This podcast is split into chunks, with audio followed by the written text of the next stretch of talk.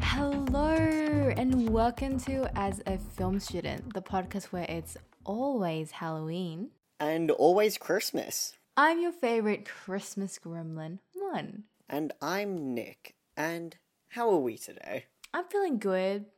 You know, living in Melbourne is great. You know, no more ISO, we're out of restrictions, we can see our friends again, we can go to the cinemas again. Um, I've been going to a park and I've bought several books about race so I can read it in front of white people and make them feel bad. Um, and it feels amazing seeing like their looks with like their looks at me and I'm like, yeah, yeah, I don't want to talk to you about race anymore. Sorry, leave me alone. Um, so that's what I've kind of been doing during my spare time um, when I'm not working. But I actually just love, love, love making white people uncomfortable. What about you, Nick? Yeah, as you said, in Melbourne, it's great. Isolation is fucking finished. My I had a brilliant weekend where my parents fucked off and I was home alone and I had a massive raging party and you were there and you were there and you dear listener were there. That's a lie. It was just me and my dog watching Lord of the Rings, waiting for a plumber who still hasn't fucking turned up. So other than that, we're recording on a very lovely day, aren't we, Mon? Yes, we are. It's a beautiful day outside. The weather's great. We got some amazing news. Elliot Page came out as a trans man. Yeah. That was some some fun information to wake up to. I know. It was like I was I remember I was just taking a nap. I just woke up and I was checking my twitter.com because I just wanted to see what the news like what's up today in the world. And the first thing I saw in trending was Elliot Page and I was like, I wonder who Elliot Page is. I pressed in it and it was beautiful seeing them finally like be happy and finally come out. And it's just so beautiful seeing somebody who is in the public eye come out as trans. Like it's such a great, I don't know, like it just makes me so happy. Yeah, like the news coverage of Elliot Page coming out so far has been honestly so fucking great in terms of like correct pronoun usage and like basically no dead naming. Like I woke up and uh, checked my messages in the morning. First message was like dead name Page is trans and I went, "Huh?" So I googled them and Google was like, "Um, did you mean Elliot?" And I'm like, "Fuck." wow. oh my god, I got did you mean? Google, you're fucking on top of it. That's, that's Okay. honestly. Google.com. You really be out here respecting. Like, it, it's kind of nice to have gotten to the point where trans people are becoming increasingly comfortable to come out and love themselves if they're famous. You know? That's, that's nice. I feel like there's more acceptance nowadays, and it's really beautiful to see that. And I just was just, I don't know, like I was kind of overwhelmed with emotion seeing how he was treated amazingly by the media.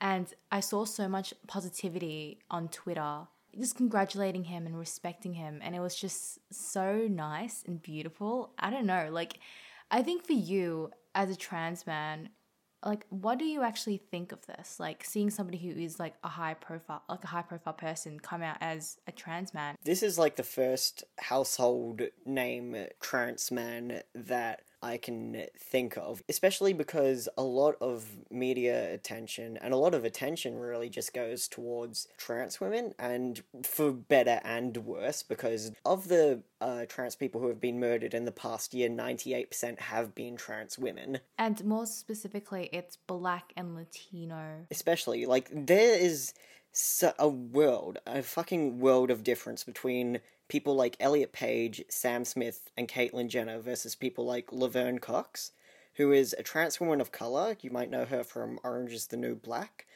who was actually very recently the victim of a transphobic attack. Let's kind of get back to the film that we're going to be talking about today So today we are talking about A Nightmare Before Christmas, a Tim Burton film not directed by Tim Burton, inspired by Rudolph the Red-Nosed Reindeer, The Night Before Christmas, and How the Grinch Stole Christmas.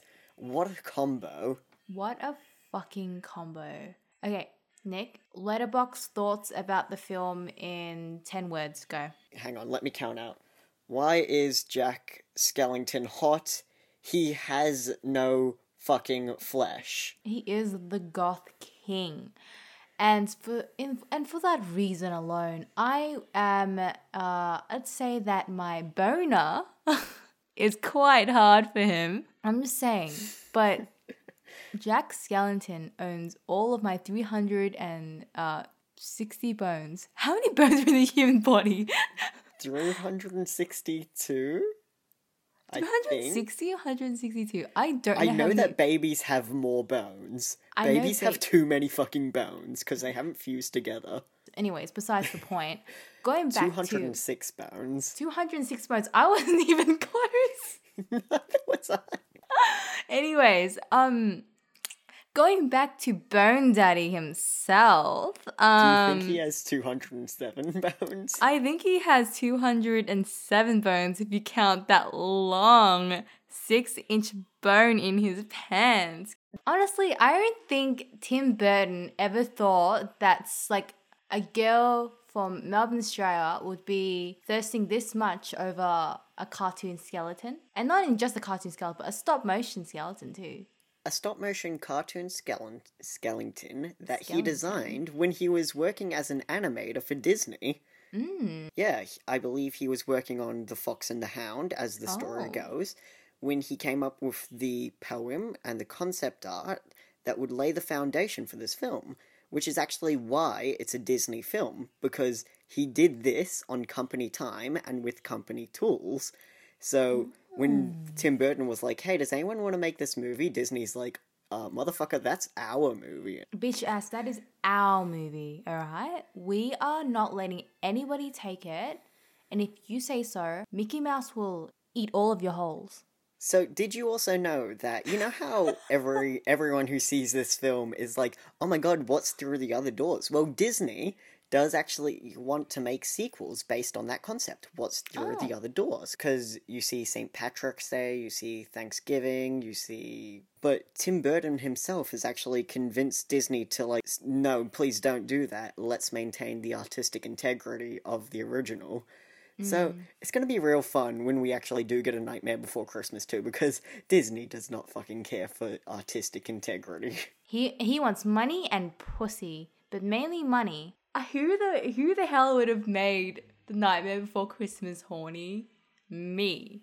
I don't think, um, well, other than you, it's, I don't think Tim Burton would have made it this movie horny because he didn't actually make this movie. He laid the egg, Oh, but he didn't hatch it because Nightmare Oh. Before Christmas is not directed by Tim Burton. Oh wait, who wait, who was it directed by?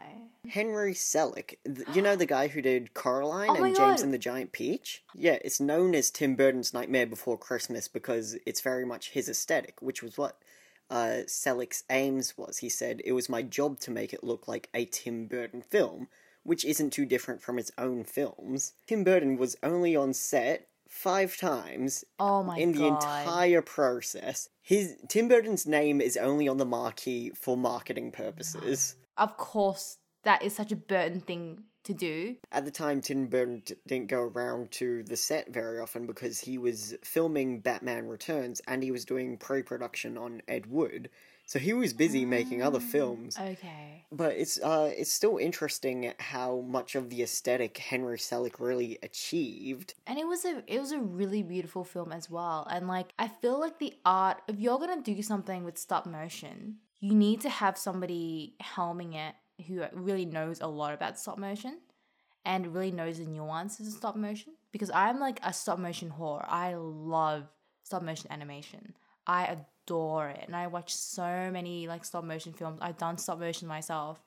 And it is honestly one of the hardest medium of art to really create because it takes so much time and effort and so much patience to really get that perfect shot and repeatedly do it again and again and again and again. And I have so much respect for stop motion artists and animators. And so when I was watching this movie, I was taking a lot of, I'd say, I was taking not only a lot of like influence and exp- inspiration from it, but I was just looking at the way they animated it must have taken so long.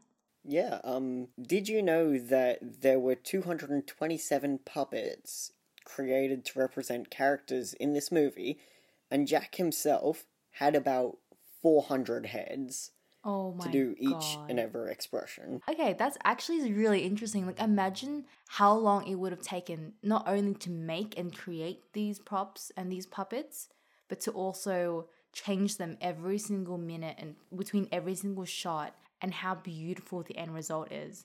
And that's why, like, I adore stop motion animation, not only because it's such an underappreciated craft, but it's also just a beautiful animation where it's like I like the stuntedness of it. I like the, I like how kind of jolty it can be, and I also just like how real it is as well. And I think this stop motion animation is just amazing. So you put something that I found pretty like, huh?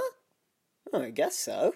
In the in the doc, um, that is Tim Burton is a racist. Yeah, he. Uh, I think one of his statements in um, I think an article or something like that. He was saying something about the Brady Bunch, and how as a child he found it really annoying when there was a black and Asian American adopted kids, and he was like, really, really like defiant about it. He was like, "No, I don't want this. This is this is horrible." And so it's kind of like correlated to his filmmaking as well because his filmmaking is very very white and there is no there is no people of color that that are in his films and if they are in his films they're depicted in very negative stereotypes as well and it's just really disgusting. But at the same time like i love tim burton i love his style i love his filmmaking i love his storytelling because you want to love somebody for their work but it's hard to love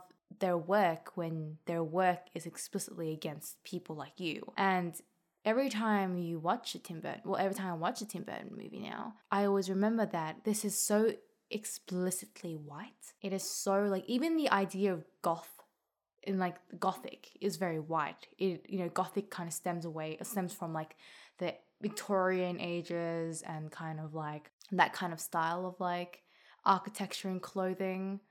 And in that area, like, I'm not gonna lie, colonialism was super rife back then. It was just trendy. And so, again, like, that kind of artistic style is basically situated in all of his films. And you can make a case about how, you know, I'm not gonna say, I'm, just, I'm not saying that, the, like, the gothic trend is racist. I'm just saying that the style that it takes influence from originally is very, very problematic. Um, and what Tim Burton said in his statement, very, very problematic and very disgusting. And, um, he's a racist. But it's hard. It's it's so hard because his films are amazing, and it's just it's so hard to like really separate that. Um, and he's basically been like such a large icon in my life as a child as well. And so when you're like an Asian kid growing up and then you just realize now that he fucking hates Asians, it's like, okay. You definitely see in this film, even if it wasn't directed by him, um, but you do see that kind of level of negative stereotyping and, and, and racism, which is not even subtle at all. It is explicit racism, especially in a kid's film. Like, even when all of your characters kind of don't have a race because they're all just monsters, they still manage to be kind of racist. Even in this one, it's like you've got all these little monsters, and then you get to Oogie Boogie, and it's like, oh man, the one black voice actor, and you do this. I okay, so the thing with Oogie Boogie is the fact that he is a crime lord boogeyman who runs the underground casino, surrounds himself with jazz and kind of dangerous things, and he speaks like a black man stereotype. And it's in a way the movie's contribution to the reinforcement of systemic racism, guys.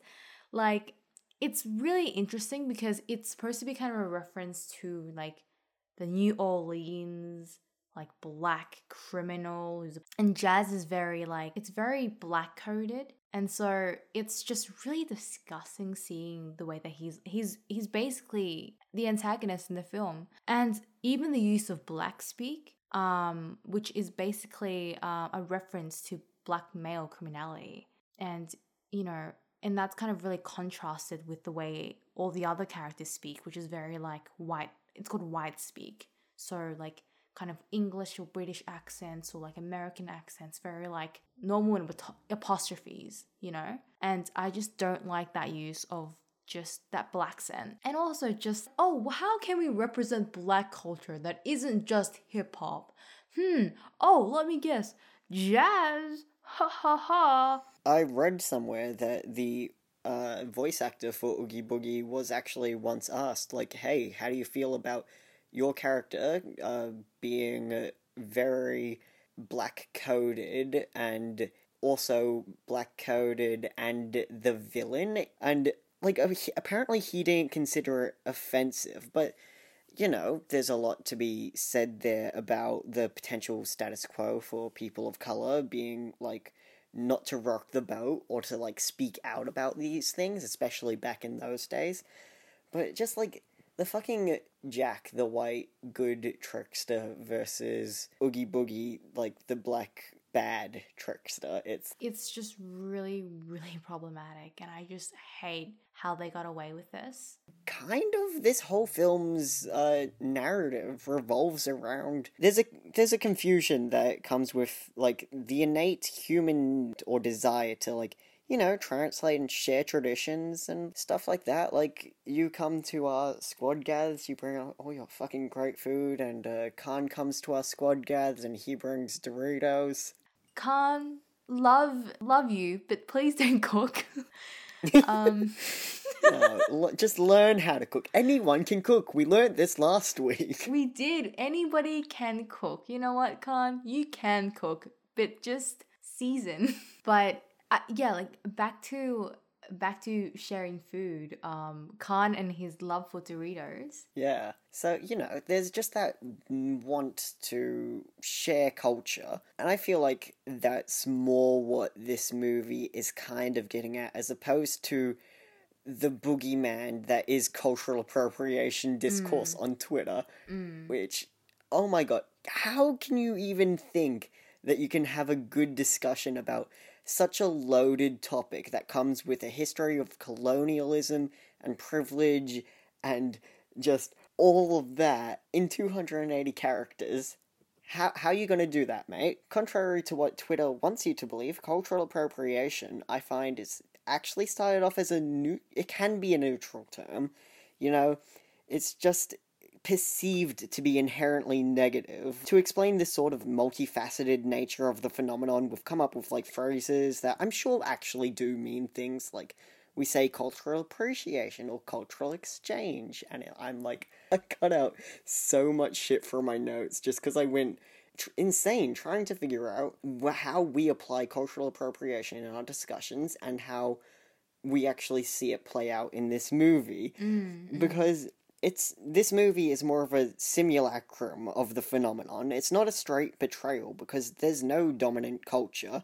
There's no history of colonialization or cultural genocide. Mm. I, we see it from Halloween Town's perspective, but it's safe to assume that neither Halloween nor Christmas has privilege over the other. In fact, we see it in the fucking discourse for this film. Is this film a Christmas movie? Is it a Halloween movie? Fuck you, it's both. It's both. And I feel like with cultural appropriation, there like you said, there is an underlying factor of colonialism, racism, um, classism, and just a sense of privilege that is inherent to cultural appropriate uh, to cultural appropriation. And I'm a person that actually knows a lot about cultural appropriation because I've spent my entire life kind of like having my culture be appropriated by white people and being and being fetishized for it as well. And so when I was watching this movie, I didn't actually think about culture appropriation, which is the most interesting thing. I, that wasn't the theme that actually jumped up at me until I really thought about it. And I realized I'm like, hey, like that kind of transmission between cultures is akin to culture appropriation, but it just doesn't have the same complexities um, of racism and colonialism and it doesn't recognize that because they don't have to recognize that. They've created a world that is absent from these things and it's this kind of like utopia of like no racism no colonialism no history of any genocide or any of that. We're just going to like trade cultures and just have fun guys. But anyway it's all those it's all these complexities. It's all these sort of aspects of it and the history behind it that you really see that Nightmare's uh, portrayal of cultural appropriation is so inherently simplified and really can't be compared to our modern globalized world. Like in Nightmare, but the the borders between cultures have been completely untouched. Mm. Jack is the first one to intermingle with another holiday land, it, so it's demonstrating a pure, innocent, and well intentioned aspect of cultural hijacking because of his desire to expand his boundaries. However, in our world, particularly in Western countries, people of color have to contend with dysphoria, prejudice, the ingrained idea that aspects of their culture are inferior, making the act of cultural appropriation by white people in these contexts completely different from the story in Nightmare. 100%, 100%. Like, it's it's it's that kind of utopia that I was talking about earlier, how they can choose to replicate and you know copy different cultures, like what you said, hijacking cultures, and there is no repercussions of that. Culture is just really important to human history. It's become so aestheticized, and that's something that you you can also make a case with you know the Nightmare Before Christmas is that Christmas, the idea of Christmas is aestheticized. The colors and the, the, the the way like even the customs and traditions have been kind of replicated and transmitted. And even the way jack skellington kind of meshes both cultures together um like in one scene like he gives a gift to a kid. Instead of giving a really nice gift he gives a shrunken head. It's kind of like that mix it's like kind of cherry picking an aspect of culture that you might like and then just putting it in your own but not worrying about the actual repercussions of that culture itself you know other the only reason people are really mad at Jack is because he's overextending his boundaries and committing a col- a colonialism basically and hijacking Christmas when he's how is this movie like is this movie encouraging isolationism? Um, is this movie encouraging colonialism? Because he does fucking he does actually kidnap. Yeah, but Santa. everyone hates it Everyone hates him for it, and he realizes that Halloween Town is best for him. So the resolution is basically stay in your own lane, but also stay in your own country. Actually, maybe. I don't know. There's just so many complex themes in this film, which like are very paradoxical as well. Like they say something, but then they also disagree with it. It's like a lot of mixed messaging that's going on. Probably because it was based off like three very different bits of source material, and it's also a musical. And oh wait, it also it was... probably didn't intend to have all these themes. It's wait, just... was it also a musical? I actually didn't even know that. No, it is a musical. It is a, a, musical. It's a musical. Oh, really? No, no, no, not like a theater musical. It's a musical film. Oh yeah, uh, oh, and you, I thought it was like a theater musical. It is a musical theater. No. It is a musical film. I actually hate musicals. Why like, do you hate I, musicals? I actually just don't like the idea of like people happily singing. Um, I just think it's is stupid. it the happy bit? I just yeah. I just don't like them. People are happy. Um, I just never really got into musicals. Like I hated Les Mis. I couldn't even watch it. I hated like Hairspray. I've never seen all of Grease. I've like I I I just dislike musicals. The only musical I've ever watched fully is Cats, but we won't talk about that today. You've also seen Hamilton? I have seen I Hamilton. That. Okay, I have seen Hamilton and I really like Hamilton because it isn't happy. Um so that was why I really liked it was that it wasn't happy. I just don't like music like happy musicals that are happy, and I just don't like when people sing because I just find it annoying, and that's why I hate musicals. But like with this film, I didn't actually mind the music. I actually loved it. I mm. I I actually really loved the score. Yeah, the score is actually done by Danny Elfman, who is also Jack's singing voice. You, re- you may remember Danny Elfman from such scores as The Simpsons opening theme, Avengers Age of Ultron, Oh wow. Edward Scissorhands, Charlie and the mm-hmm. Chocolate Factory, Beetlejuice, Corpse Bride, Mission Impossible, Flubber, Fifty Shades of Grey, and so many more. Oh my god, he did Fifty Shades of Grey, and he also did Charlie and the Chocolate Factory and The Simpsons. I'm just saying he is multi multifaceted, multifaceted.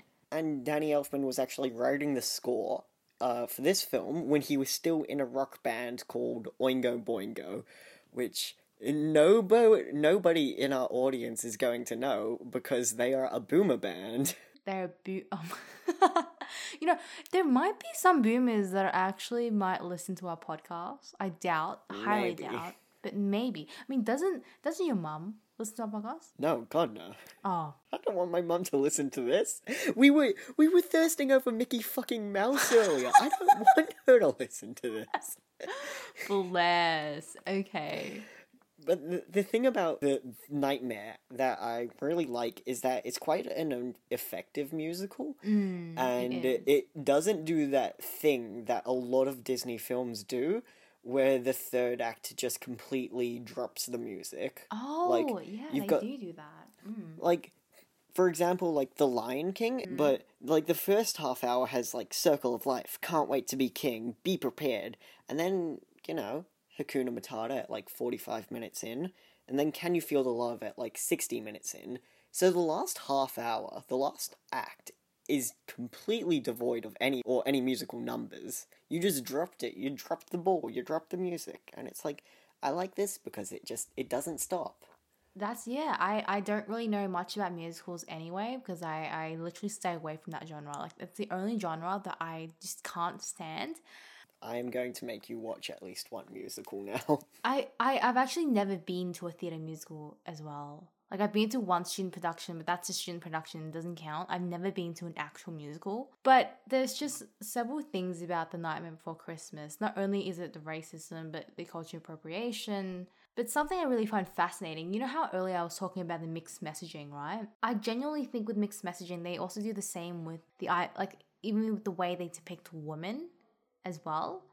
Um, like the best example is Sally, um, who is basically like kind of like a sewn up um character, and she's owned by a uh, her designer, um, which is Dr. Finkelstein, who's basically like a reference to fucking Dr. Frankenstein. And so she basically has no control over her own life. And she basically lives a very mundane existence, but what she seeks is to be noticed and loved by Jack Skellington. And this on paper doesn't really sound like the greatest thing ever. You know, well, you're like, well, that's a bit sexist for you, Tim Burton. You know, that's a bit sexist, not, I'm not gonna lie. But what's very interesting is that not only like the thing is like she's a seamstress she cooks and she does all of this stuff but she does have agency over her own body and he, here's here's here's my here's my um supporting argument. It's because like even though she is depicted submissively almost in a way like i'm saying submissively in uh, apostrophes she does all these things that are very considered feminine. She cooks she cleans she sews um jack skellington the um the suit his little christmas santa suit and it's very like repressive stereotyping of women however even though she does all these gender oriented tasks she kind of also paradoxically breaks them at the same time. And the reason why is that she actually is very aggressive. She tries to poison Dr. Finkelstein several times. Well, tries to kill him and then poison him. And I'm like, okay, that's actually a powerful move, sis. She she falls down and you know what she does? She sews up her body again. She basically saves Santa Claus from Oogie Boogie. And I'm just like, queen this is queen shit like people say that oh she you know she, she her, her only goal is is to save and love uh, jack skellington she doesn't have agency of her own body sometimes women just want to do things for the person that they love and she will do whatever she can for him. And yes, that is annoying how, like, oh, she doesn't have her own ambitions. Her own ambitions is to be with the man that she loves and she just wants to be with him. And this is what I mean by mixed messaging. It's like not only does she break gender stereotypes, but she also reinforces stereotypes of the woman like needing the man to be happy. It's kind of the idea of the female heroine as well. Like you'd say in like the Grimm's fairy tales, like there's like this trend of female heroines who are kind of like on their own and very independent, like like like Cinderella. But however, they're actually more isolated and abandoned as well. And instead of being like that, like she is very connected to like Medea or Dido or even like Desdemona, like that kind of tragic heroine of isolation and abandonment is really like something that happens a lot in Disney films, especially with like the female heroine, which is something I just noticed. And it's kind of like this weird idea that when women work together only to the detriment of others, they they do it like when women work together, it's evil, it's bad, you know? But when women are alone, when the righteous woman is alone, she must suffer alone. And it's just something that I found really interesting as well. I'm like, yeah, she does she does suffer because she is with Dr. Finkelstein and she does get fucking abused and shit and she gets treated by like like shit by him. It's such paradoxical and weird mixed messaging of feminism which I feel like it's such an interesting, like, complex idea. But she also just wants to do things for the man that she loves, and the man, like, it's really weird because he he has ambitions. Like, he wants to like do this, he wants to do that, and she's like, I want him to love me. I'ma sew him a suit. She's the biggest simp. I understand, you know. Like sometimes we women are simps, you know. Um, Bro, is it such a bad thing to have a woman character who can sim? Like, it's not. It's not a contradiction. Women can love too. I know it's weird, and so like I don't mind that women can love. Like honestly, I get it, girl. I get it, sis. Like get get, get that bone dick. Get that boner, girl. Like honestly, girl, you can do it. I believe in you. But again, it's like her only goal is to get him to love her, and his goal is to kind of find something, find a reason to live, explore himself, discover. So I can understand like the um the discourse behind it. And speaking of Jack Skellington, something that I found really interesting is that he's kind of like he kind of embodies positive masculinity in a very interesting way. Um, because not only does he like try to break the status quo, but he displays a lot of um displays the ability for men to rule and to be a leader but still have emotional needs. And that's really fascinating is because you see a lot of leaders who are very like stone cold, who are very authority like very authoritarian. And they're very like, you know, strong willed and all this manly traits. But he's a very sensitive guy and he needs he's a very emotional person. He's he he embodies like this very sensitive part of like the male collective unconsciousness and honestly, it's just very, very beautiful to see that kind of sensitivity that is in a children's cartoon character. And I feel like that's something that men should like especially cartoon characters who are men should embody more is more of that sensitive more of that sensitivity and that's what i really liked about the film like one of the things i really liked about it and that's why jack skellington is like super hot is because he's a sensitive soul like and he's hot. He acts very paternal. You could say he's like a bone daddy.